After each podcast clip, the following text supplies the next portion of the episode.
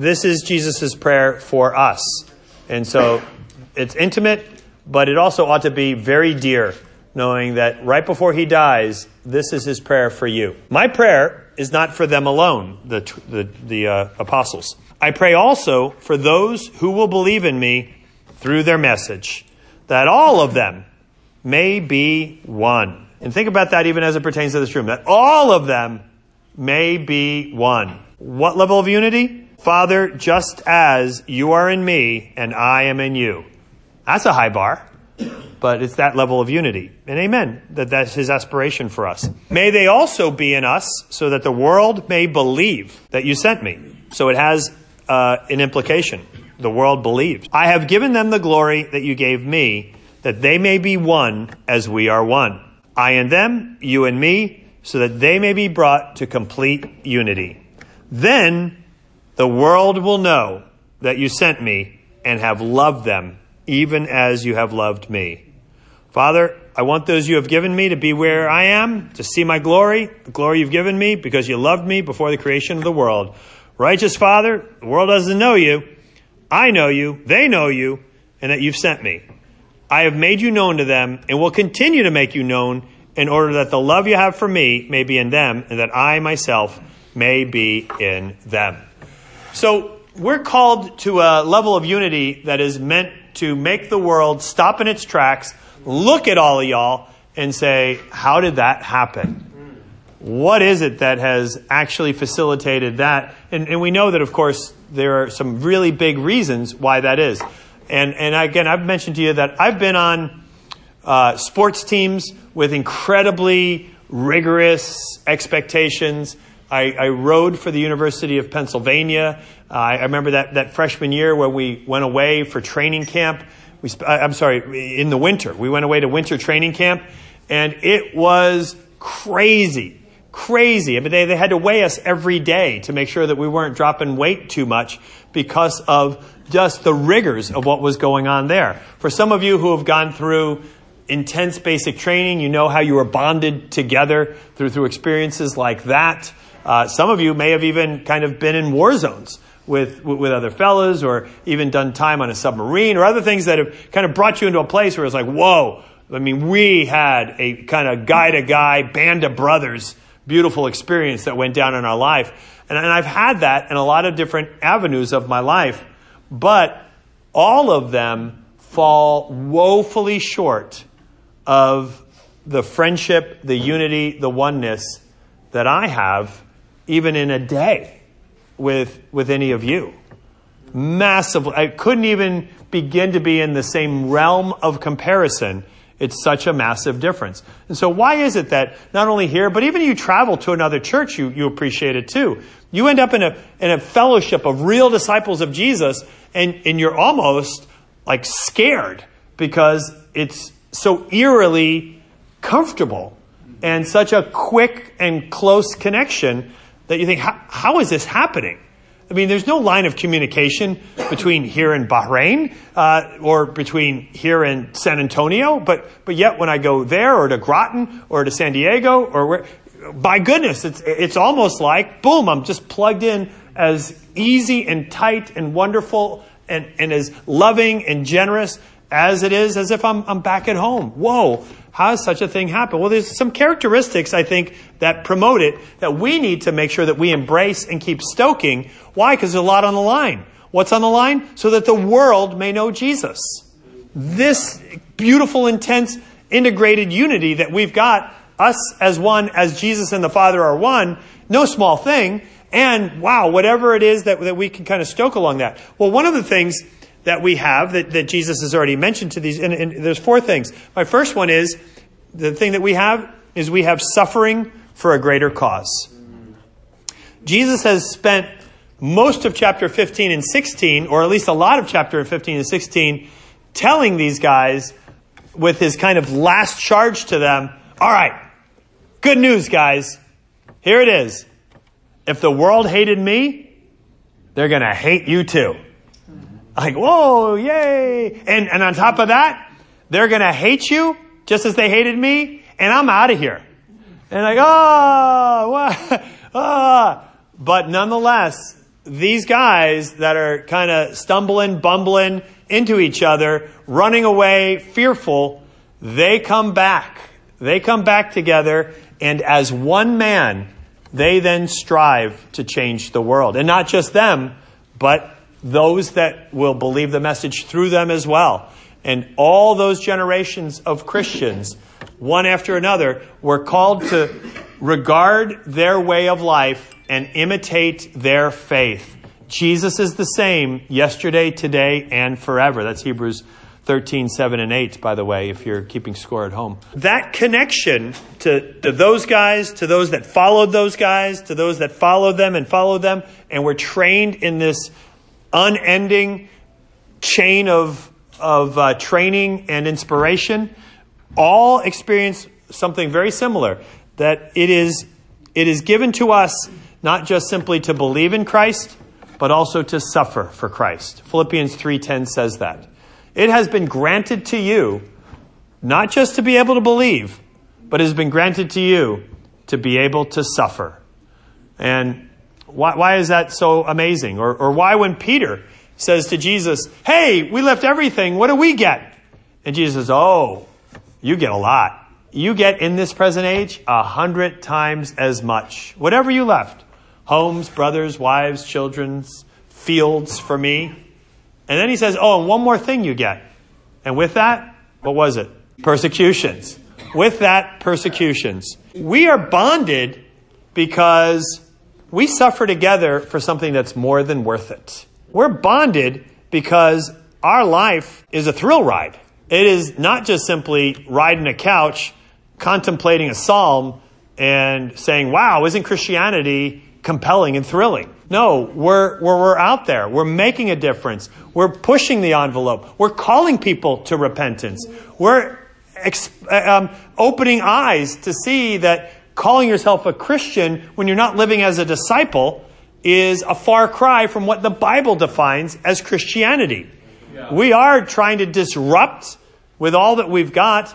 And when you disrupt and when you call people to that kind of an exclusive following of Christ with that kind of a lifestyle, there's going to be pushback. And you'll, you'll feel it from a variety of, of uh, people in your life. Some of those most close to you will, will, will perhaps bring it. You've, many have had that experience. I've, I've, I've had uh, more than my fair share of all of that. But guess what? The, the fact that you're my brother and we've gone through that, my goodness, that's a, that's a bonding unity that we've got. When I went over to India, I mean, we got nothing on them.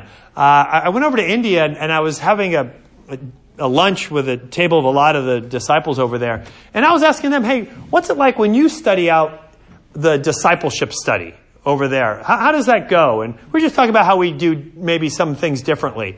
And they say, well, one thing that we do that we make sure of is that whenever we're in a discipleship study and we talk about what it means to take up your cross or how it is that, that there's going to be difficulty in this life, one of the things that we often do is we kind of show them, you know, all the places where we got stitches or, you know, where we still have scars from all of the beatdowns that we took for preaching Jesus.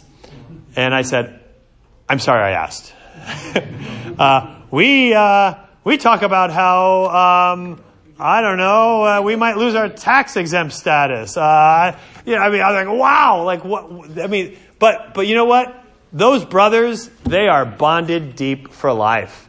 Uh, and, and even here, you know, I, our, our one Bible talk went out and we were, you know, kind of sharing in the parking lot at Walmart just a couple years ago. And the, the guy that I was sharing with just turned on me, and all our kids are with us too, right? I mean, we're, we're like loaded down with all of the baggage that we call our dearest children. And, and while we're, the guy turns at me and he was like, bleep, bleep, bleep, bleep, F, this, G, D, uh, up one side, down the other. I mean, screaming at, at it. And he's also massive like super massive. Uh, and you know, I, I had to just kind of hang my ground. The other brothers kind of came over real quick at the at the same time, and we were you know, kind of listening to them, bring them through, and, and seeing, hey, maybe you got hurt, whatever it was. But you know what? We don't look at that night as like, oh man, I want to just forget that. We don't. We're like, you remember that night? Remember that night? Man, come on. Oh, you know, side by side, we stood with one another bring, you know, for, for, for the gospel of Jesus. Uh, different times I've gone street preaching with some of the brothers and, you know, I, I ended up kind of doing some of the street preaching as this other brother was with me, and he was a, a light-skinned African American, and, and, and I'm, I'm preaching, and it ended up being a black crowd at the moment. And they all started kind of bringing it to me because I was white, and, and my friend Vaughn, who was, who was with me, said, well, hey, you know what? How, how about me? You know, and, and because he was so light, so they're like, man, who are you kidding? You know, I mean, these are like, these are like the fun stories that, that, that really bond us. Let, let, me encourage you guys, if, if you're riding the teacups, there's nothing so bonding about that. Get, get on the ride that requires the quick pass. Those are the thrill rides. Why not live out Christianity in such a way that it, it's dangerous and, and that it, it brings about even dangerous blowback? Uh, you can polite your way strategize your way. But you know what? How about just allow the Spirit to unbridled use you and, and see what happens as you're having those connections and conversations along the way. But you, one thing will happen, you will be bonded because it has been granted to you not just to believe, but to suffer together in that cause for Christ. Second thing is we strive for for greater goals. We, we have something to live for that is so unique and transcendent that, that other people just don't have. And we as brothers go after that. Sure, you know, maybe you want to run a marathon or lift more weights or uh, climb a mountain or have that adventure. And, and yeah, sure, those are, those are nice things, but they ain't nothing compared to actually, I want to make a difference in my neighborhood. I want to establish a beachhead for Jesus Christ. I want to see families come to know Christ. I want to have an impact in, in such a way that it is multi generational in its trajectory of, of how the world will change. Paul, Paul says to his friends over in Philippi, and because of my chains, most of the brothers, um, most of the brothers and sisters have become confident in the Lord and dare all the more to proclaim the gospel without fear. I, I, I love that kind of, hey, we've got this bigger goal and we are unstoppable. I mean, it almost kind of folds into the earlier point. I get that. But that because we have something that is so much bigger, we, we get to live for that. But by the way, there was a book that came out many years ago, Wild at Heart. John Eldredge wrote it. And he said that, you know, every man is wired in a certain way, and I've referenced it a few times, but there are three things that every man is wired for if you're a man, and that is that you want to have an adventure to live, a battle to fight, and a beauty to rescue, or someone distressed to rescue. A battle to fight, an adventure to live, and uh, a, a, a, man, someone in need of, of rescue. Guess what? In Jesus, you got all that. You've got, you don't have to run after it virtually. Oh, I'm living an adventure. I, I got the, the, the extra gold key. Yay! Oh my, I love these multi role player game things, whatever. What is that? And, and why experience that when you can actually be out making the real adventure happen? Because you don't have to manufacture the greater goal. You've already got it. It's given to you by Jesus.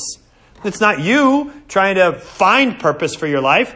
You've already got a, a greater purpose for which you strive, a greater goal for, for, for which you strive. Uh, as you strive together with, with brothers, remind yourselves of, of what it is for which you strive. Do so. Plan your week. I love that these guys were like, yeah, we've got, we've got Bible talk coming up. Why don't we just go ahead and put ourselves out there and go across to that apartment complex because it's a lot faster to knock on all those doors rather than walk from and, and, and, just hit as many doors as possible and see what happens as we kind of get it get it going for, for the cause of Christ. Uh, but again, when, when you are suffering together for a greater cause and you're striving together for a greater purpose or a greater goal, that's some bonding stuff, brothers. But thirdly, you're also bonded by a greater glue. Uh, I'm, I'm, I'm going to jump down to, I, I, was in Philippians a minute ago. I'm going to read again from it. In, in Philippians 2, verse 1, it says, Therefore, if you have any encouragement from being united with Christ, any comfort from Donnie leaving right in the middle of this passage, any common. any, com- any common sharing in the Spirit, any tenderness and compassion, then make my joy complete by being like minded, having the same love, being one in spirit and of mind. Do nothing out of selfish ambition or vain conceit. Rather, in humility, value others above yourselves, looking not to your own interests, but to the interests of others. What is it that allows a man to live that way? Well, it's right embedded in the text. If you have any common sharing, any fellowship in the Holy Spirit, that's a big deal. That is a supernatural distinction that everyone here shares. That you were born again of water and spirit. You were dead in sin and made alive in Christ through the Holy Spirit.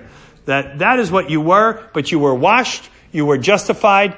Uh, so you were washed, you were sanctified, you were justified in the name of the Lord Jesus and by the very Holy Spirit of God. As you sit here, you have been marked and sealed with the guarantee of the Holy Spirit that brings you all together. You were all baptized into one body by one Spirit.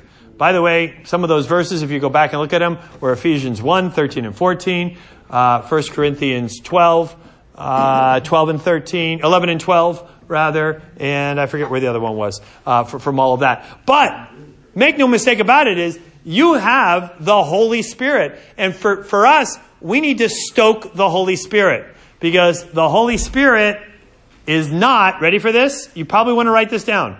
The Holy Spirit is not unholy. But what does that mean is that if you want to grieve the Holy Spirit, grieve the very glue that puts us together, then it would be bonding over things that are unholy. And I, I get, I'm one of the worst offenders, and I, and I, it, it is my big goal this year is that I want to, I want to pursue holiness at every turn.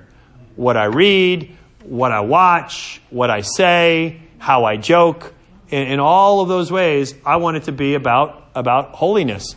Why? Because I want to fan into flame this gift of the Holy Spirit that has been given to all of this. And, and I want to be part of, of a community that likewise are men that are not afraid to, hey, good to see you, brother, that are not afraid to be peculiar and odd and holy and distinct from, from the rest of the world and not kind of run after bonding through, through means that the world tries to run after. But if you want to make the world stop in its tracks, it's going to happen because we have a Holy Spirit that has really glued us together.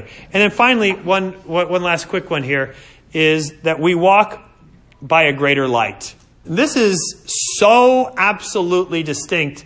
Uh, I've heard this from uh, professors who teach at a variety of seminaries who have spent time in our fellowship, in our fellowship of churches. The one thing that they say that, you know what, the one thing that they can't get over, besides the fact that people are, you know, missional and in small groups and all that, the one thing that they can't get over is that you actually have fellowship in the light rather than the darkness. When you have a chance, go back and look at 1 John chapter 1, verses 5 through 10, where there it says that if you walk in darkness, then you actually have no fellowship with God. But what does it mean to walk in darkness? John goes on to say, walking in darkness is where you claim to have no sin. You act as if you have no sin. And then he says, walking in the light is not perfection, but you know what walking in the light is? Freely confessing your sin. That sure, we're going to step in it, sadly. Nobody's rooting for that. But when we do, we don't go fakey religious and act as if we have no sin, but rather that we are vulnerable and real and transparent and having fellowship in the light. I would say, probably of all the things that we've talked about, the one thing that has blown me away as well, just as it has others that kind of do analysis of, of church culture, is that, wow, we are all comfortable. I mean, it's never easy, but we're still more comfortable in the light than we are in the darkness. That you all probably know some of the nastiest, darkest secrets of my life that before I ever came into the Lord, I knew that my strategy was I'm taking these things to the grave with me. Nobody will ever, nobody's ever going to have that kind of leverage on me. No one's going to know that kind of dirt. Not, not the, the, the ways that I tried to go down a path of adultery or the, the various seductions that were criminal, the arrest record, the blackouts, the mess at, at every turn. My, goodness. But that's not even just talking about me before Christ, but even as, as we have our ugly moments where we decide to indulge flesh rather than honor God, even this morning throughout our walk in Christ, that we continue to know that the only safe place is in the light. And we know that, hey, even if someone's not embracing living in the light where you confess your sins to one another and the blood of Jesus cleanses you from all and every sin. It's in 1 John chapter 1. But also Ephesians tells us that with one another, have an anger that doesn't lead you to sin, but don't put that anger away until you've brought that sin fully into the light and taken away the foothold from the devil.